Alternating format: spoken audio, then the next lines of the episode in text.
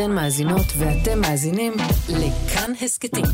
כאן הסכתים, הפודקאסטים של תאגיד השידור הישראלי.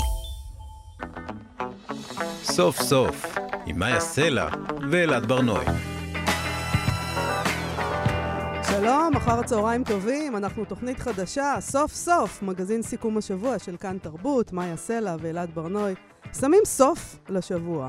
אנחנו נהיה כאן בכל יום חמישי בחמש אחר הצהריים ב-105.3 או ב-104.9 FM. אפשר להזין לנו גם כהסכת באתר של כאן, באפליקציה של כאן ובכל יישומוני ההסכתים. איתנו מפיקת התוכנית טל ניסן, על הביצוע הטכני יובל יסוד, אני מאיה סלע, כמו שאמרו כבר. איתי, אלעד ברנועי, שלום אלעד. שלום מאיה. מאיה, את יודעת שתוכנית חדשה, זה גורם לי להשתמש במילה שאני לא סובל, אבל אני אגיד אותה בכל זאת, כי לפעמים היא נכונה.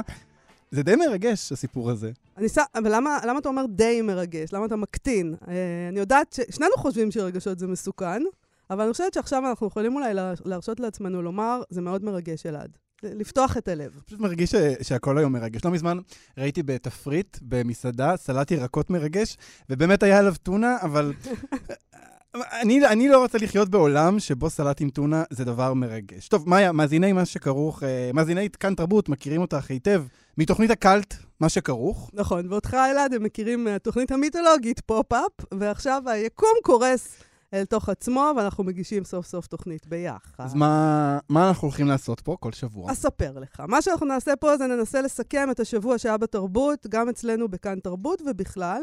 נוסיף למה שהיה עוד שכבות ועוד זווית, ופה ושם אתה תסביר לי דברים, כי זה מה שגברים עושים. Mm. Uh, אבל בוא נתחיל ונראה מה יהיה. יש לנו היום הרבה נושאים. Uh, יש לנו את העונה ה-13 של תוכנית המציאות, האח הגדול, שהגיעה לסיומה. אם לא סופרים כמובן את העונות של ה-VAP, היו ארבע. Uh, אנחנו נשאל האם ריאליטי הפך לדרך לצאת מעוני. Uh, חשבנו על זה בהקשר של הסרט, הם יורים גם בסוסים. זוכר את הסרט הזה? אה, זה היה סרט של סידני פולק משנת 1969. אנשים אה, שם השתתפו בתחרות ריקודים אכזרית, אנחנו מדברים על שנות השפל הכלכלי בארצות הברית, שנות ה-30 של המאה הקודמת. אה, הם עושים את זה כדי לזכות בפרס, מדובר במרתון ריקודים אכזרי, אסור להם לשבת, אני ממש זוכרת שראיתי את זה כילדה. כי אז היה רק ערוץ אחד, וזה מה שהיה, וראינו. סרט נפלא, אבל סבלתי מאוד, יש שם משהו מאוד מאוד אכזרי. מאיה, זה סרט שמבוסס על ספר, עוד לא התחלנו ואני כבר צריך להסגביר לך עוד על ספרים. הסרט אה, מבוסס על רומן של אורס מקוי מ-1935, הספר גם תורגם לעברית, זה באמת ספר אדיר, ואני חושב שבאמת, בשונה מעונות קודמות של האח הגדול, אנחנו רואים יותר ויותר מתמודדים שאומרים שהם באו לשם לא בשביל להתפרסם, לא בשביל החוויה, אלא בשביל לצאת מחובות. אה, וזה דבר שאפשר גם לראות בריאליטי אמריקאי ובריטי. נכון. אז אנחנו נדבר על זה עם העיתונאית מירב בטיטו, שהייתה גם באח הגדול, והיא יודעת לספר מה קורה שם בפנים. אה, אחר כך אנחנו ברוח הזמן נדבר גם על סבירות. מהי סבירות? מיהו האדם הסביר בהיסטוריה ובתרבות? והאם יש דבר כזה אישה סבירה? אותי זה יותר מעניין. אה, נדבר על כל הדבר הזה עם דוקטור יואב רונל. אה, אנחנו נדבר גם על הרגל שלנו לסכם שנה, סיכומים על גבי סיכומים. אני מרגיש שמשהו כמו ארבעה חודשים מתוך השנה הולכים על לסכם אותה, גם את הלועזית וגם את העברית. אז אנחנו נדבר על אה, סיכומים, ובאופן ספציפי על שירי שנת תשפ"ג של כאן ג', שהוכרזו ממש היום. אנחנו ננסה להבין מה אפשר ללמוד מהם עלינו, ובכלל נדבר על זה עם שיר הנאות מעיתון הארץ. וגם פינה חדשה, זה כיף, היום הכל חדש, שנקראת שמחתי להסגביר. אה, ובה בכל שבוע אני אסגביר לך על תופעה, אנחנו גם נסגביר מה זה להסגביר. אני אסגביר לך על תופעה אחרת, אה, והיום אנחנו נדבר על תופעה שאפילו אין לה ממש שם, היא פשוט צליל. Uh, אני חושבת שזאת תהיה הפינה האהובה עליך בתוכנית. עליך, בכל אופן, אה, לגביי אני לא יודעת. Uh, לפני כל זה, אלעד, בוא נדבר על חרמות. ביום העצמאות האחרון, אופק ראשון, בת ה-17, שעומדת בראש פרויקט סיירת חרם, שיא המשואה כדי להעלות את המודעות לחרם חברתי בקרב ילדים. מאז זה נהיה נושא מאוד פופולרי, יש הרבה אנשים שיוצאים מהארון בעניין הזה, ונראה שפתאום כולם מדברים על הסיפור הזה שנקרא חרם חברתי. היה איתי ילד אחד ביסודי שאני זוכרת אותו יותר טוב מכולם. לא בגלל שהוא היה הכי יפה, לא בגלל שהוא היה הכי חכם. בחורף הוא היה לובש חולצות קצרות, בקיץ מעילים. לא ידעתי שזה יושב עליי, כל התקופה הזאת של התיכון. זה כאילו מבחינתי היה, זה היה. הכל טוב, נפגעתי באותו רגע, שכולם הלכו לנשף רוק של אביב גפן, ואני כאילו לא ידעתי שהם הולכים, אז לא היה להם מה לעשות ביום העצמאות, ואז התקשרתי לעבודה. המורה מציגה אותי, תכירו, זאת אה, אה, פלורה מאי, בדרה גולן, היא הגיעה לכיתה שלנו כי היא ענייה, ככה היא הציגה אותי. ומאותו רגע אני המוקצה של הכיתה, ברמה ש, שאסור להתקרב אליי. עמדו עם מקלות שלקחו מהמטטים, שלקחו מהארון, ורצו להרביץ לי.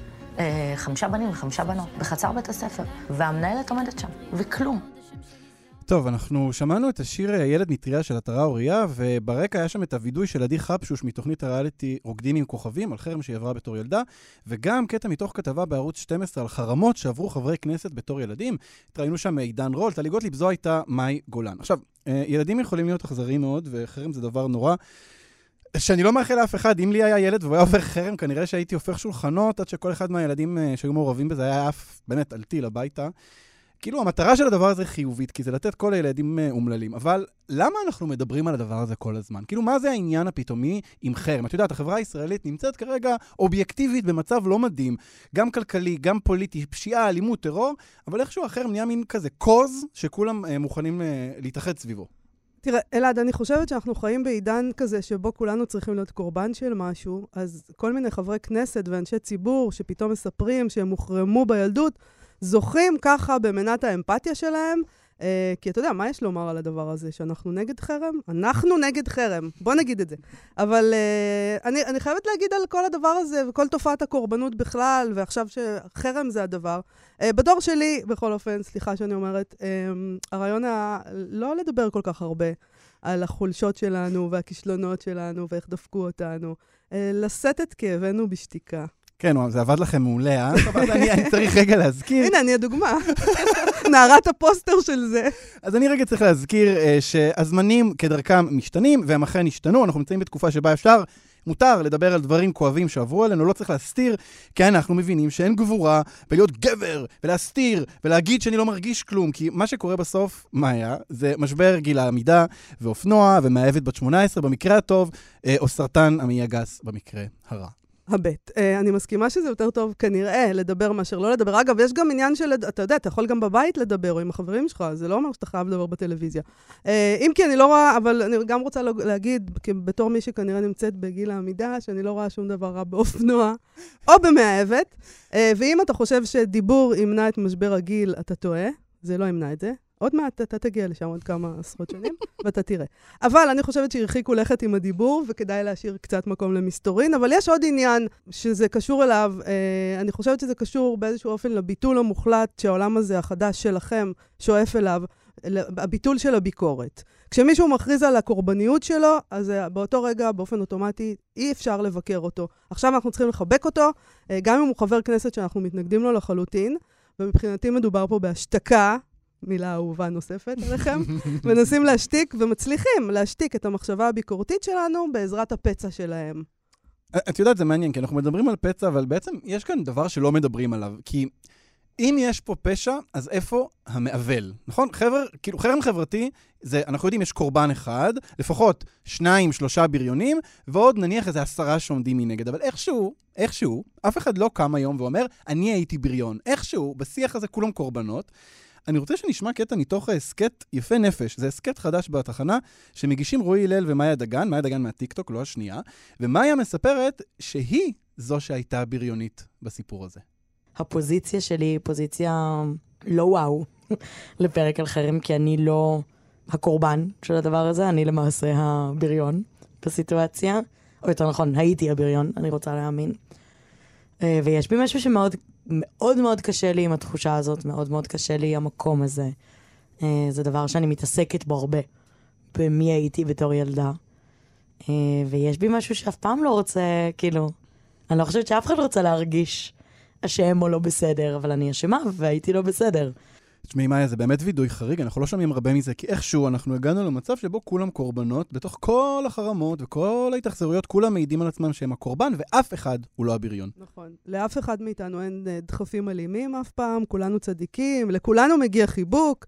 אה, אני מאוד אה, אוהבת ומעריכה את הווידוי הזה של מי שאומרת שהייתי הבריון. ואתה יודע, גם הבריון אולי הוא קורבן, זה חלק מהשיח היום, אנחנו לא יודעים איזה ילדות הייתה לו. אי אפשר לנהל ככה חברה אה, נורמלית, אה, או חנות פלאפל עם הדבר הזה שכל הזמן צריך להתעסק בפצעים של כולם. אה, את יודעת, זה חלק מהעניין. אני חושב שבאמת העניין ש... באמת לכולם יש פצעים. כאילו, קורבן יכול להיות בריון ובריון יכול להיות קורבן. גם נכון. בבית ספר, את יודעת, פעם אחת את למעלה ופעם אחת את למטה. זה כאילו לא מסתדר עם ההפרדה והסידור של העולם לטובים ורעים, אבל האמת היא שכולנו קצת זה וקצת זה. יש לחוקרת ספרות בשם איילין סקארי ספר על כאב, והיא אומרת שם שכדי להצליח להרגיש אמפתיה כלפי מישהו שעבר אלימות, צריך לראות לא את הקורבן שעבר את האלימות, כי אז אנחנו יכולים להמציא כל מיני סיפורים. טוב, יש לו ביוגרפיה מסוימת, אנחנו לא יודעים, אבל מה שהיא אומרת זה שמה שמעורר אמפתיה זה כלי הנשק. ואני חושב שמה שאנחנו עושים כרגע זה בדיוק ההפך. אנחנו, אנחנו מפנים מבט רק לפצע. אנחנו לא מביטים בכלי הנשק, במה שיוצר אלימות, אנחנו, אנחנו מביטים רק בפצע. אבל את יודעת מה? חרמות אה, עולים עכשיו גם בהקשרים אחרים, אה, למשל בהקשר פוליטי.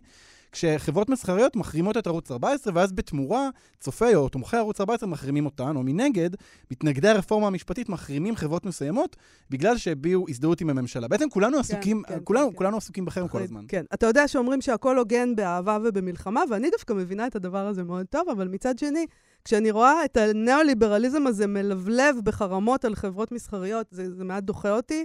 איך הכוח של הכסף, זה מה שקורה כאן. בסוף הכוח של הכסף קובע הכל. זה לא שלא ידעתי את זה קודם ועכשיו נפלתי מהכיסא, אבל, אבל יש פה עוד היפוך. הרי ציבור שמחרים חברה מסחרית, הוא, כאילו, אנחנו חושבים עליו, הציבור הוא החלש מול החברה המסחרית, שהיא החזקה והיא בעלת ההון, אבל אנחנו רואים שזה הרי לא ככה. אז הכסף משחק פה פינג פונג, החזקים מכל הצדדים משחקים עכשיו על המגרש, וכמו ששלמה ארצי שר, זה מה שנשאר. הרבה בדמיון, מעט בחיים. באמת נורא ציני כל הדבר הזה, כי, את יודעת, אנחנו מדברים פה על חוסר ישע, ומי מי חסר הישע כשמחרימים חברה בגלל שהיא מחרימה ערוץ מסחרי בטלוויזיה? ומי חסר הישע כשגוף פוליטי גדול וחזק מחרים חברה בגלל שהיא תומכת בממשלה? התשובה היא אף אחד. אף אחד בסיפור הזה הוא לא חסר ישע. יש כאן כמו מין חד גדיא כזה של קורבנות, כשבסוף הקורבנות הופכת לכלי נשק בידיהם של בריונים. סוף סוף, עם מאיה סלע ואלעד ברנועי. אתם מאזינים לכאן תרבות, ואנחנו כאן כדי לשים סוף לשבוע וגם לשנה, האמת. אה, אנחנו נדבר אה, עוד על ריאליטי, אבל אי אפשר להתעלם מזה שראינו את הריאליטי הכי טוב, אה, דיוני בית המשפט בעילת הסבירות בעד ונגד. 15 שופטים ועורכי דין שעלו וטענו טיעוניהם. את יודעת מה היה? אי אפשר להתעלם מזה שהדיון השבוע באמת היה אירוע אה, אה, דרמטי. אבל מעבר לדרמה... כתוב היטב, ממש, נכון? ממש. משובח. ממש, אבל כאילו מעבר לדרמה עצמה, שהיא באמת מובנית, אני מרגיש שכל הזמן אומרים לנו שזה דיון דרמטי. גם בס- בסיקור של ערוצי הטלוויזיה, כל הזמן היה כתוב על המסך, הדיון הדרמטי. ויותר מזה, הדוברות של הרשות השופטת בעצמה העלתה וידאו, מעין טריילר כזה, סינמטי, לקראת הדיון. עכשיו, אני מבין את הצורך של מהדורות החדשות לייצר דרמה כדי להביא צופים, אבל אני מופתע מהנטיות הדרמטיות של הרשות השופטת. זה היה מאוד משונה, הדבר הזה, היחצנות הזאת של... אה, בכלל, על דבר דרמטי שכולנו יודעים שהוא דרמטי, כי כל הארץ סוערת עליו כבר איזה שמונה חודשים, הרעיון של לשים עליו אה, כותרת, אה, דיון דרמטי, רעיון עצל מעט. אה, בכל אופן, יכול להיות שזה בגלל שאף אחד כבר לא מוכן להיות בעולם הזה ענייני, ממלכתי ומאופק, אפילו לא דוברות הרשות השופטת. וזה חבל. אה, כי זה גורם לי להרגיש שאני צריכה לקחת את התפקיד הזה על עצמי, אלעד, ואני לא יודעת אם אני בנויה. יפה, אז אם את אה, צריכה להיות הסמן המאופק, באמת אבדנו. טוב, מאיה, אנחנו הולכים עכשיו לדבר על האדם הסביר.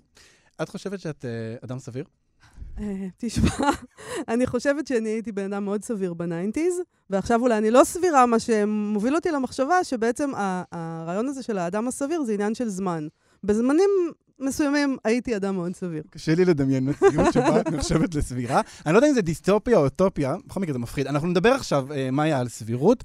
אנחנו יודעים שיש מונח משפטי כזה, האדם הסביר. לפי האדם הסביר והלך הרוח שלו והרציונל שלו, אנחנו קובעים כל מיני דברים, אבל אנחנו רוצים לשרטט את המונח התרבותי של האדם הסביר. מהי סבירות? מיהו האדם הסביר לפי התרבות? איך הוא מתנהג, איך הוא נראה? ואנחנו הולכים לדבר עם אדם מאוד לא סביר, עם דוקטור יואב רונאל, מרצה במחלקה לתרבות חזותית וחומרית בבצלאל, ועמית מחקר בתוכנית לפרשנות ותרבות בבר אילן. שלום יואב. שלום, אלעד ומאיה. שלום, שלום. מה נשמע? בסדר גמור. אז השאלה היא, הראשונה שאני שואלת את עצמי, מיהו האדם הסביר? באיזה תחום זה? זו שאלה מתחום הפילוסופיה, התרבות, המשפט? מאיפה, איך אנחנו, מאיזה קצה חוט אנחנו מושכים פה? אה, נראה לי שזו שאלה מתחום האסתטיקה, Mm, בתור התחלה, שקשורה כמובן אחר כך, או בהתאמה לשאלות של אה, תרבות ומשפט אפילו, לשאלה של נורמה, אבל בהקשר תרבותי, האדם הסביר הוא האדם בעל הטעם הטוב, אבל לא הטוב מדי, ככה נדמה לי. ומושגי הטעם, כמושגים אסתטיים של הערכה, זה מושגים שצמחו עם המודרניות, הם לא היו כל כך קיימים קודם. הרעיון שיש איזשהו אדם, שהוא יודע מה טוב ומה נאות ומה מה יפה, כן, מה מקובל, אה, נדמה לי שהוא מאוד קשור לאיזה מין רעיון של סבירות בתרבות. Mm. כלומר, כלומר, אתה מדבר זה על... מאוד בורגני, בקיצור. לא, אני פשוט אעשה את הדרך ישר לשם, כן.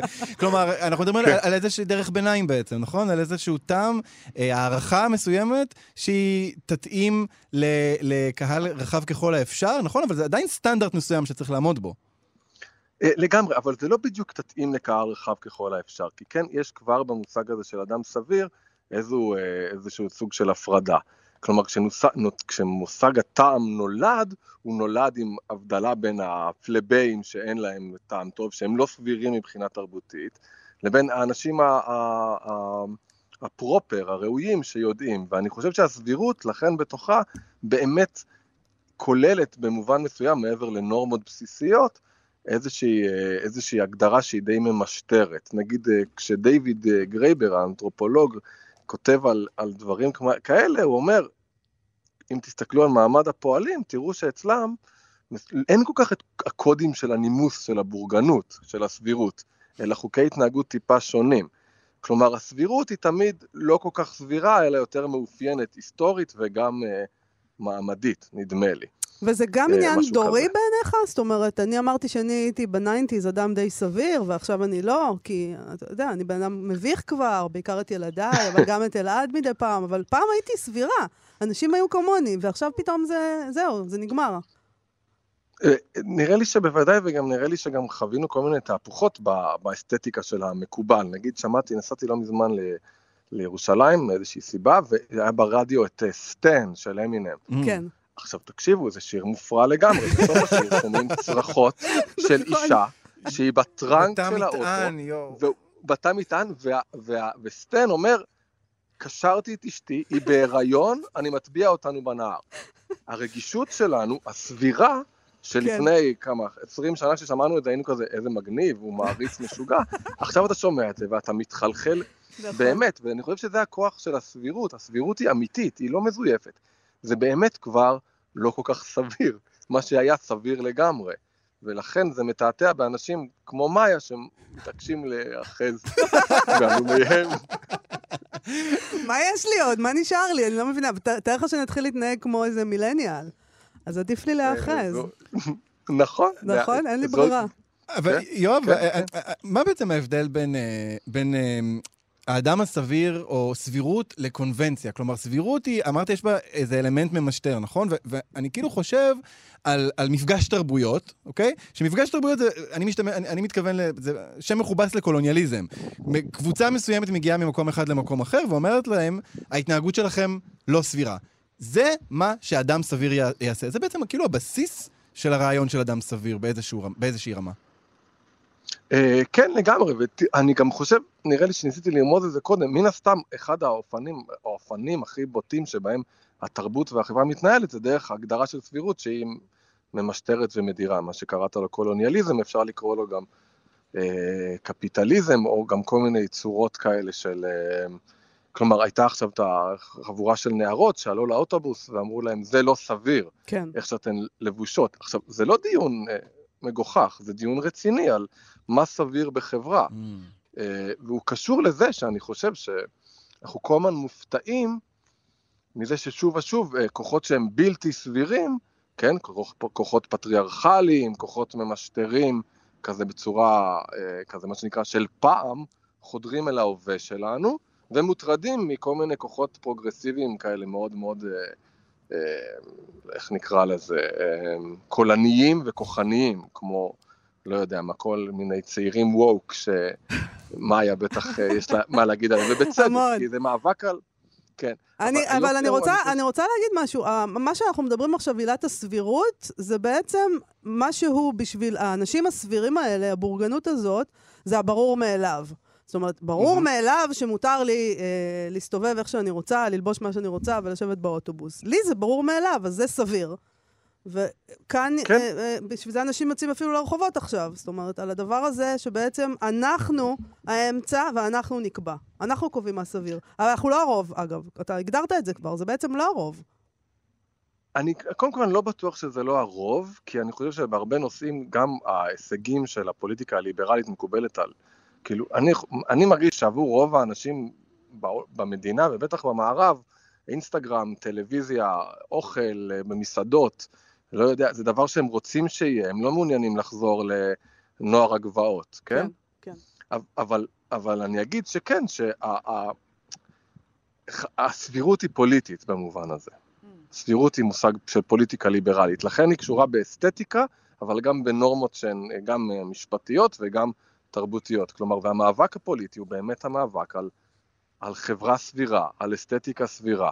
ואז לכן, כש, כשמנסים להגחיך את הצד הליברלי, אז משתמשים במקומות שבהם הוא, הוא באמת קצת אה, מגוחך. אה, קצת לא סביר, הבחור הזה, אה, שעושה חיקויים של היפסטרים.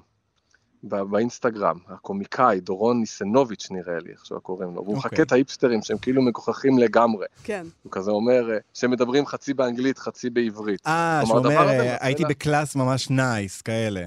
כן, הייתי לגמרי, אני רוצה לקנות איזה piece חדש, אחי, ליטרלי. עכשיו, היופי בדבר הזה, אני, נדמה לי שהוא מנסה להראות כיצד תרבות מתרחקת ממידת הסבירות שלה.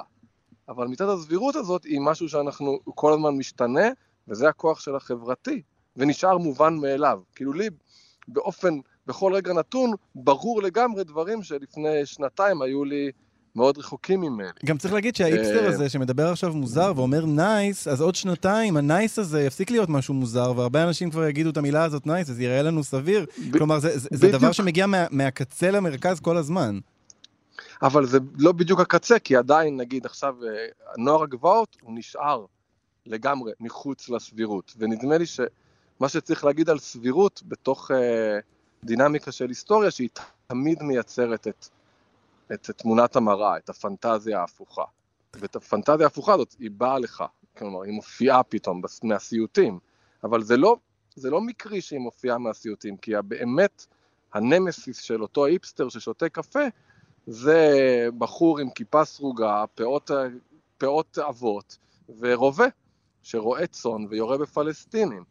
הם, הם ביחד, כן? זאת אומרת זה שגם- כבר ולטר בנימין כתב בשנות ה-40, סליחה, שאומרים, כל הזמן שואלים איך זה ייתכן שדברים לא סבירים עדיין מתרחשים. אומר, ככה פועלת ההיסטוריה של המודרניות. היא מולידה את הלא סביר יחד עם. Mm. זאת אומרת שאנחנו גם כל הזמן צריכים ונצטרך להילחם על הדבר הזה. על הסבירות נלחמים. כן, זה, ו, ו, זה, זה מאבק פוליטי, ונראה לי שלכן גם ה, צריך גם להגן, נראה לי, כתרבות ליברלית, צריכה גם להגן על הנכסים האסתטיים שלה, ולא ללעוג להם. וזה, הבורגנות היא תמיד כל כך מלנכולית, אז היא כזה, היא מתייחסת לעצמה גם ברצינות רבה מדי, וגם כזה זה בסך הכל פנאי. אבל נכון. כן, זה הרוח שלנו. אני חושב שזה עניין מאוד רציני. כלומר, יואב? להגיד, כן, אני רוצה לקנות את הבגדים האלה. כן, ברור שיש כאן עניין מעמדי, אבל כן, יש כאן אסתטיקה, יש כאן יופי, יש כאן אה, צורות חיים. יואב, אנחנו, לא אה, אנחנו. לקראת סיום. אבל אני, אני, רוצה, אני רוצה לשאול אותך, אנחנו מדברים כאן על האדם הסביר והאדם הסביר, ואנחנו נותנים הרבה דוגמאות. אמ, אנחנו מדברים על אדם, אנחנו מדברים כל הזמן על גבר. אתה חושב שכשאנחנו חושבים על סבירות, על משהו שהוא סביר, זה תמיד יהיה גבר? מה ההבדל בין הגבר הסביר, האדם הסביר, לאישה הסבירה? אז יש איזה מין מגמה כזאת בחקר העיצוב שמראה איך כיצד נגיד אה, כיסאות, אה, שולחנות, דברים כאלה מוצבים למידתו של גבר סביר. ואז בעצם העולם מתוכנן ומעוצב לא באופן מטאפורי, אלא ממש כזה למידות של גבר בגובה מטר שמונים. אבל, אבל השאלה היא לאן אנחנו שואפים. אז כן, לחלוטין, כל הדיון הזה הוא מאוד מאוד מאוד מוטה, אבל נדמה לי ש... נדמה לי שלא סתם האדם, הרעיון של טעם טוב, צמח יחד עם פרויקט הנאורות, כן? כלומר, הפרויקט הזה של הרעיון של לשחרר את האדם, והפרויקט הזה הוא פרויקט בעייתי ודפוק, אבל הוא גם פחות או יותר הדבר הכי אה, סביר שיש לנו כציוויליזציה, עדיין. דוקטור יואב אה. רונל, אני חושבת שאפשר להכריז עליך כאדם די סביר. מכתיב אה, טעם. מכתיב טעם. משתדל להיות לא יודעת, כאילו, אלעד בהתחלה אמר, הוא לא כל כך סביר, וזה, אני חושבת שאתה בסדר דווקא. ואני מודה לך אני מאוד על השיחה. הזאת, אתה קונפורמיסט. תודה לכם. תודה לך. תודה, יואב. להתראות. סוף סוף, עם מאיה סלע ואלעד ברנועי. מאיה, אנחנו הולכים לדבר עכשיו על משהו שאני לא בטוח תחת איזו קטגוריה לקטלג אותו, ואת יודעת איך אנחנו אוהבים לקטלג דברים. אני לא יודע אם הסיפור הזה הוא מדע בדיוני, או שזה בכלל אה, אה, תחילתו של אפוס קווירי, אין לי מושג, אבל בשבוע שעבר התפרסם שחוקרים ממכון ויצמן הצליחו ליצור צבר, צבר, mm, של תאים מלאכותיים, שדומים לתאים עוברים אנושיים, וגידלו אותם במשך שבועיים, בלי Mhm. זרעון, בלי ביצית, בלי רחם. הם בעצם יצרו עוברים סינתטיים מתאי גזע. מי שעומד בראש הפרויקט המטורף הזה הוא פרופסור יעקוב חנה, הוא התראיין השבוע בתוכנית שלושה שיודעים כאן בתחנה. אמ, ואני אני רוצה שנשמע קטע, שרון קנטור שואלת אותו שאלה מעניינת, בואו נשמע. תגיד, שאלה אמ, אולי קצת מזווית אישית, פרופסור חנה. אתה אומר לעצמך, או אמרת לעצמך, היי, אני, כאן, פרופסור חנה, יצרתי עובר אנושי במעבדה? אני אלוהים קטנצ'יק? אז ממש לא, אני אגיד, קודם כל, לא נראה לי, לא יודע. דופקים אותי השאלה על אלוהים, אני לא נראה לי שאלוהים קצת כל פעם שיש איזה הוא אחריך, הוא על הקו הפריה. כבר ממתין, כן. מצית, וגם, אה, אה, את יודעת, מאוד מקביל, נגיד, לטיפולי הפוריות שהיום עושים נורא בשגרה. את יודעת, גם בשנות ה-80, כזה, יודע, מה ולמה, וגם החששות, יגנבו עוברים ויעשו צבא, ויגנבו את בנק הזרע. אז זה לא, זה לא עובד ככה באמת, אבל אני, אני לא חושב שאי פעם גם אפשר לייצר הריון, אנחנו לא מנסים גם, אבל גם זה, עובר אדם, הריון שלם זה תשעה חודשים, עובר נורא גדול. אלוהים קטנצ'יק. שזה בול, זאת שאלה טובה ממש. את יודעת, בעצם, זה אומר שיהיה אפשר לגדל עוברים סינתטיים כדי, לצורך השתלת איברים, וגם לגדל, נגיד, ילד ששני ההורים שלו הם זכרים, אבל אני לא יודע להסביר למה, מה היה, אבל הדבר הראשון שעלה לי לראש, זה שעכשיו אפשר שיהיו קניבלים טבעונים. אוי ואבוי. תשמע, אני מרגישה שאני, באמת, לפעמים אני מסתובבת בעולם, אני מרגישה כמו איזה חייזר, שאני כבר זקנה מדי בשביל העולם הזה שלכם.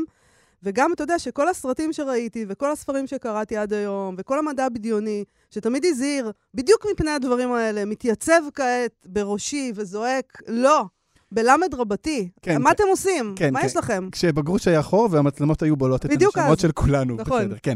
מאיה, אם יש משהו שאת יודעת להעריך, אני חושב, זה אקצנטריות, ומאחורי כל הסיפור הזה עומדת דמות נכון. מאוד אקצנטרית. כן. אני מודה שהדמות הזאת של יעקב חנה מרתקת אותי, אני פיתחתי אובססיה קלה. לגביו, הוא גר אה, ביפו, בבית שעומד בלב סכסוך, באמת סכסוך אבסורדי על ג'נטריפיקציה, הוא מואשם בג'נטריפיקציה ביפו, זה סיפור לא ייאמן. מואשם, יש איזה כן. כתבה בארץ, תקראו, זה באמת אה. לקרוא ולא להאמין. יש לו בן זוג והוא מגדל במעבדה במכון ויצמן עוברים סינתטיים. עכשיו, חוץ מהעניין של ההתרבות בסיפור הזה, זה הדבר הכי קווירי ששמעתי בחיים שלי. ומה אני אגיד לך, מאיה, אם כבר מדע בדיוני, אני רוצה אותו בדיוק ככה, וגם אנחנו נוכל להיות קניבלים בלי רגשות אשמה. רגע, לא, אבל, אבל לא ידעתי שאתה רוצה להיות קניבל, זאת אומרת... אני גם לא ידעתי, עכשיו הזה, אני- אני פתאום גיליתי. בא לך? פתאום גיליתי בא את זה, לך שיש לאכול אופציה. בשר אדם? אולי זה לא טעים, אני לא יודעת. יודע, אני רוצה ל... בוא, אפשר לבדוק. אתה רוצה לטעום פשוט. טוב, אני מרגישה שצריך פה להיות אה, סאונד של צחוק מרושע, עכשיו בדיוק. בואי אה, נשמע שיר במקום זה. בבקשה.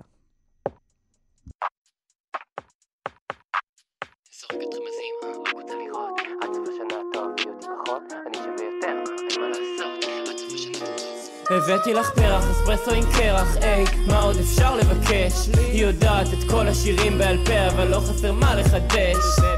חבותי כן אני טוב עם אנשים, לא סומך על מישהי שאני לא יכול להרשים. דמעות ישנות, שקרים חדשים, ישנים איתי בין הסדינים.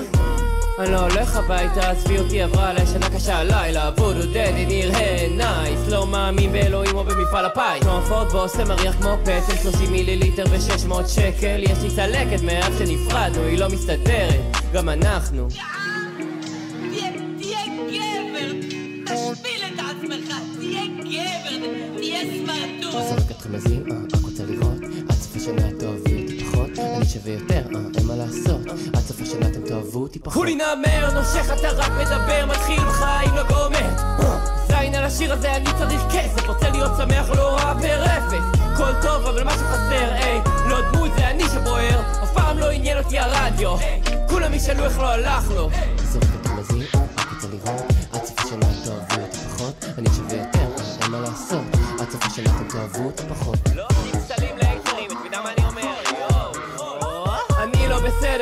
בסדר, אותי לא לימדו אף פעם איך להיות גבר, אני לא בסדר, גם שאת בסדר, אין איך לצאת מזה טוב.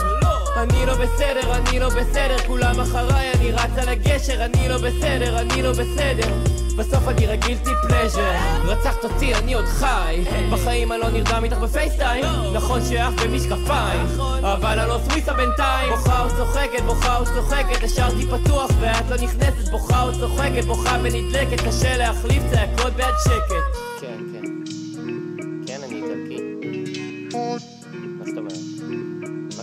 קשור לסבא וסבתא שנולדו? זורקת רמזים, אה, רק רוצה לראות. עד סוף השנה תאהבי אותי פחות. אני שווה יותר, אה, אין מה לעשות. עד סוף השנה אתם תאהבו אותי פחות. אני לא בסדר, אני לא בסדר, אותי לא לימדו אף פעם איך להיות גבר. אני לא בסדר, גם שאת בסדר, אין איך לצאת מזה טוב. אני לא בסדר, אני לא בסדר, כולם אחריי, אני רץ על הגשר, אני לא בסדר, אני לא בסדר. בסוף אני רגילתי פלז'ר. רמזים, אה, רק רוצה לראות. עד סוף השנה אותי פחות. אני שווה יותר, אה, אין מה לעשות. עד סוף השנה אתם תאהבו אותי פחות. זורקת רמזים, אה, רק רוצה לראות. עד סוף השנה תאהבי אותי פחות. אני שווה יותר, אין מה לעשות. עד סוף השנה אתם תאהבו אותי פחות.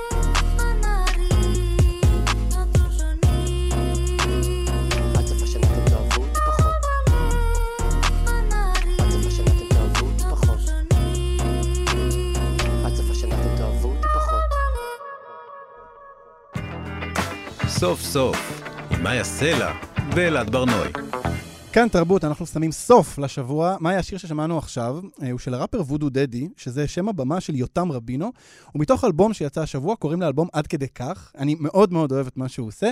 את יודעת, הוא גם מסמפל הרבה מוזיקה עברית, אה, מהדור שלך, כמו נכון, ששמענו עכשיו, סימפול של אה, הייתי נער, של להקת הנחל. אני, בכלל, יש לו רפרנסים מאוד מעניינים. הוא מרפרר בשיר הזה גם לגשש החיוור, גם ליונתן של יונה וולך, וגם לאחת השורות הכי יפות בשירה העברית בעיניי, של דליה רביקוביץ', לעזאזל השיר, אני צריכה 120 שקל חדש.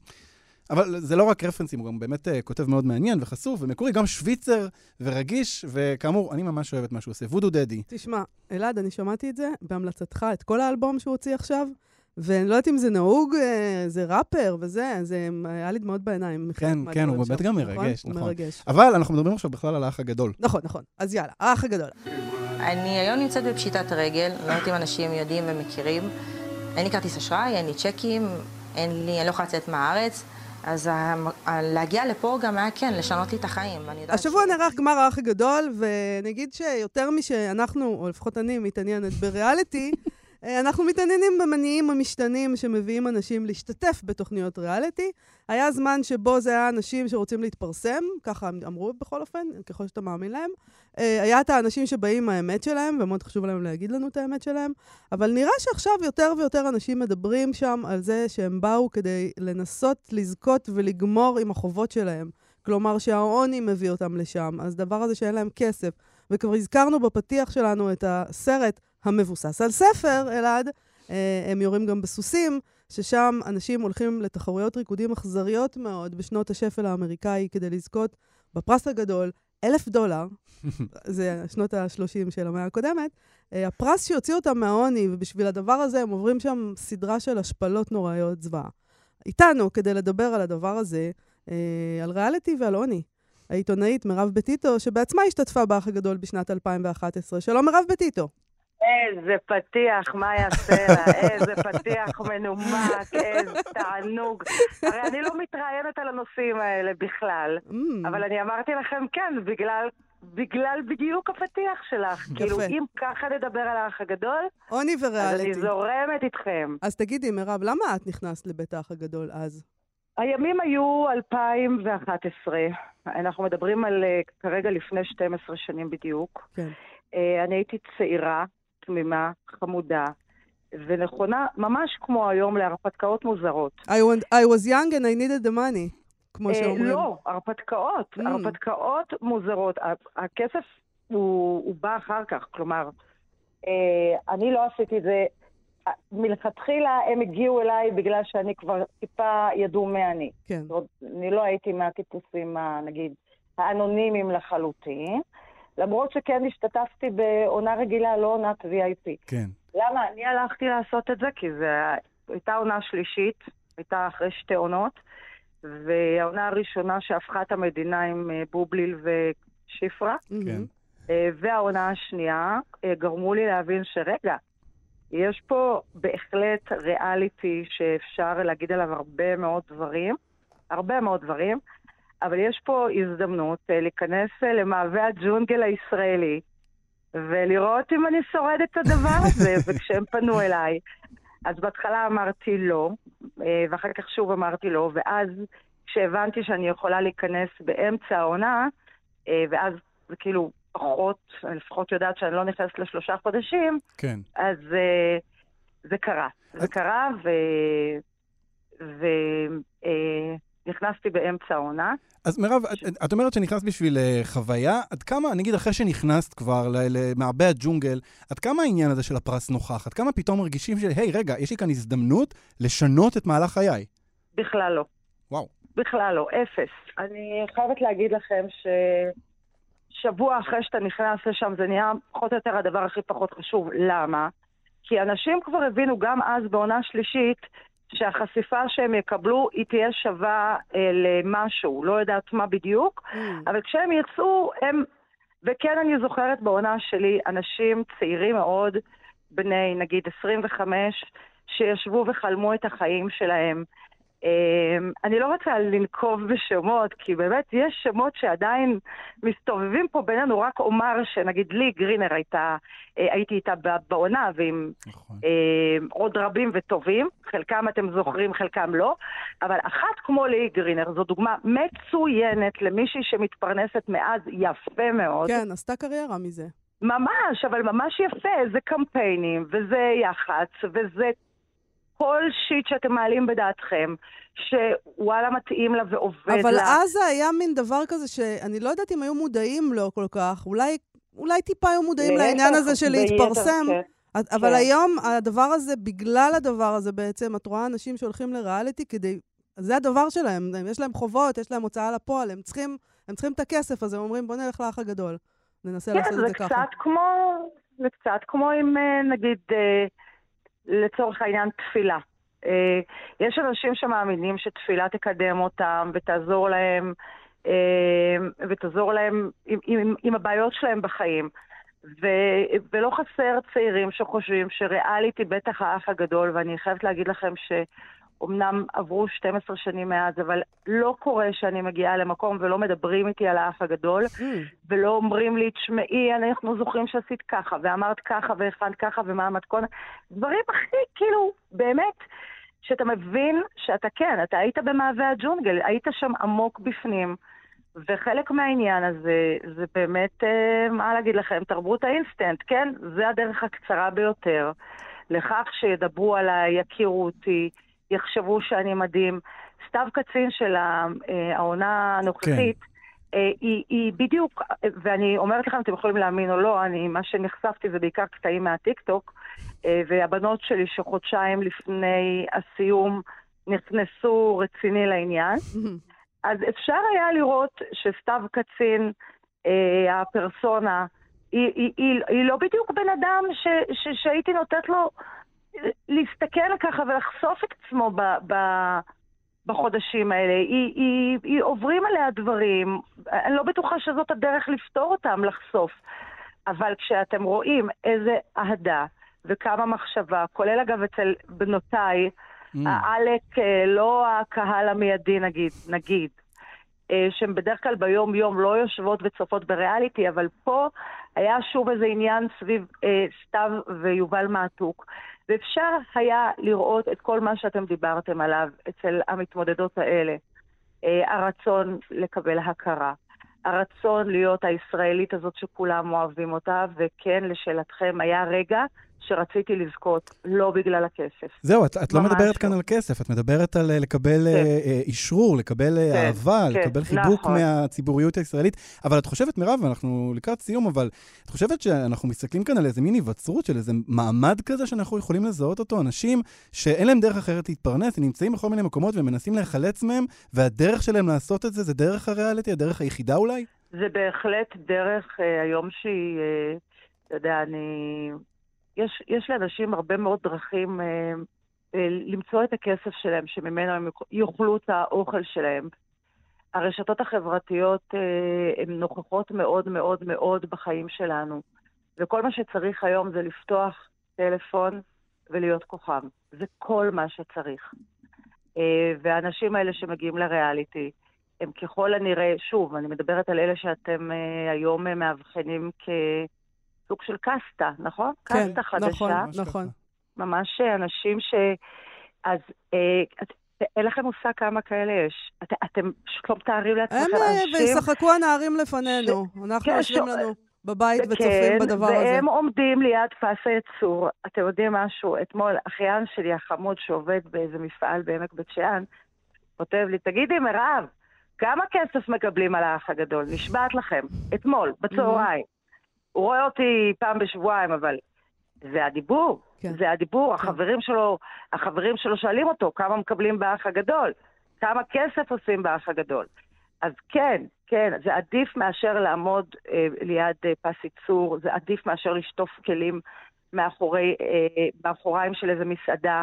זה הרבה יותר פיין לקבל ככה את האהבה שלך. אבל אה, אם מישהו מהם שומע אותי עכשיו, אני חייבת להגיד לו ש... אה, בסוף בסוף מה שאוהבים הכי הכי זה את השריטות הכי עמוקות, ואני לא בטוחה שזה המקום לרפא שריטות עמוקות. העיתונאית מירב בטיטו, זה דבר חשוב לומר. תודה רבה לך שבאת אלינו לתוכנית הראשונה שלנו. תודה שהזמנתם אותי. תודה רבה ובהצלחה, שנה תודה טובה. רבה, להתראות, שנה. טובה. שמחתי להסגביר. טוב, עכשיו הגענו לפינה שחיכיתי לה כל התוכנית, שמחתי להסגביר. מה, אה, מאיה, בכל פינה, אני אסגביר לך על תופעה או על משהו שלא ידעת לגביו, כי אני רוצה שתלמדי. עכשיו, להסגביר למי שלא יודע, אולי צריך להגיד למי שלא יודעת, נכון? אתה חייב להגיד למי שלא יודעת, כן. יודעת. זה הלחם של המילים הסבר וגבר. באנגלית זה mansplain. הביטוי הזה נתבע בעקבות מאמר של רבקה סולנית שנקרא גברים מסבירים לי דברים. הסגבר טוב, מאיה? הסגבר מצוין, מאוד גברי, כלומר, תמציתי, חד וחלק, וקדימה, תסגביר לי, אה, מישהו פה צריך ליהנות, וזה כנראה אתה. יפה. אז יאללה, אנחנו נדבר היום על צליל שנעשה לאחרונה פופולרי מאוד. אני רוצה שפשוט נתחיל. שיורד הלילה מחפשת חוויות. לא רוצה רגוע, היא רוצה רק בעיות. חותכת את העיר כמו השליח של הוולט. תפסיקי לעלות על מוניות ולעשות רונדלים. רונדלים. רונדלים. מה? לא הבנתי, מה שמענו? סליחה. אנחנו שמענו את ספיר מיכאלי, היא מכונה כבר ספיר רונדלים, בעקבות אוקיי. הטיקטוק הזה, שהוא באמת אחד הטיקטוקים הוויראליים של השנה. מדובר בקאבר לשיר של סטטיק, שנקרא רונדלים. עכשיו, השיר שאני מתכוון אליו זה הצליל הזה. הצליל שעושים עם הלשון, אה, זה- זה צליל לשון, נכון? בפה, שעושה... זה מין... תדגים אה, לי רגע? זה- יפה. מין אה, נקישת לשון כזו. הצליל הזה גם נכנס לאחד מהלהיטים הגדולים של השנה, אה, שנכנס גם לעשירייה של כאן ג', אה, להמנון הגאווה של נועה קירל, פרובוקטיבית.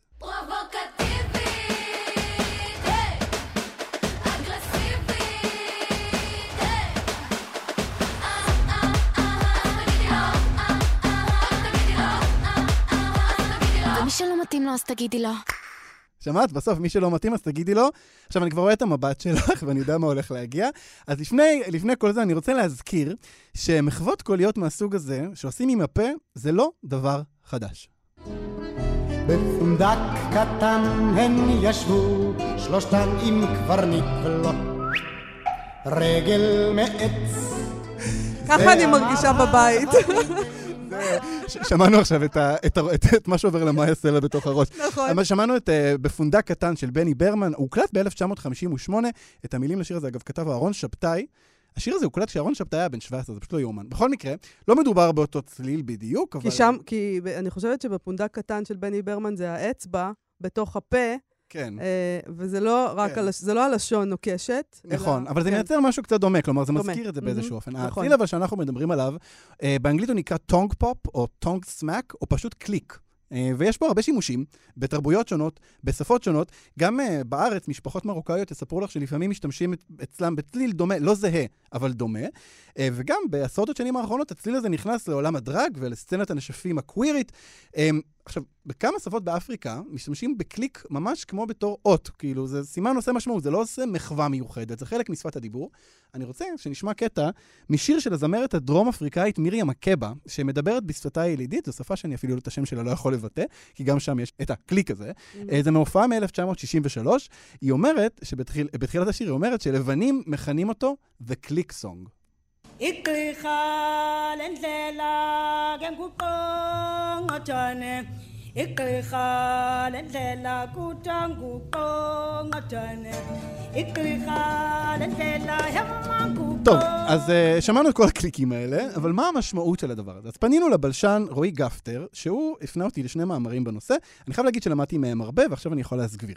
למשל, uh, לא רק בשפות אפריקניות משתמשים בקליק בדיבור, גם בדרום אמריקה, גם במזרח אירופה, גם בקרב שבטים ילידיים באוסטרליה, ואפילו באנגלית אירית. משתמשים בצליל הקליק כחלק מהדיבור.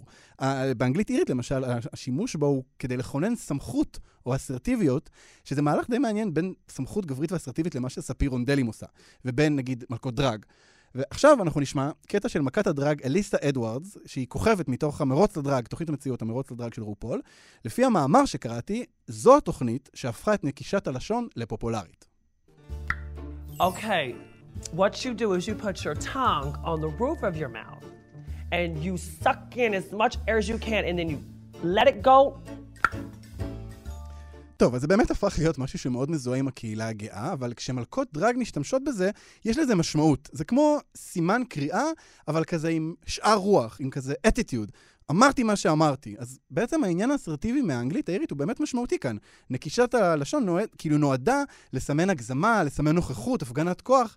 אז עכשיו מאיה תשאלי, איך נקישת הלשון הזאת הגיעה מאירלנד או מדרום אפריקה לקהילה הגאה ומשם לספיר רונדלים ולנועה קירל? איך? אז זהו, שזה לא ברור.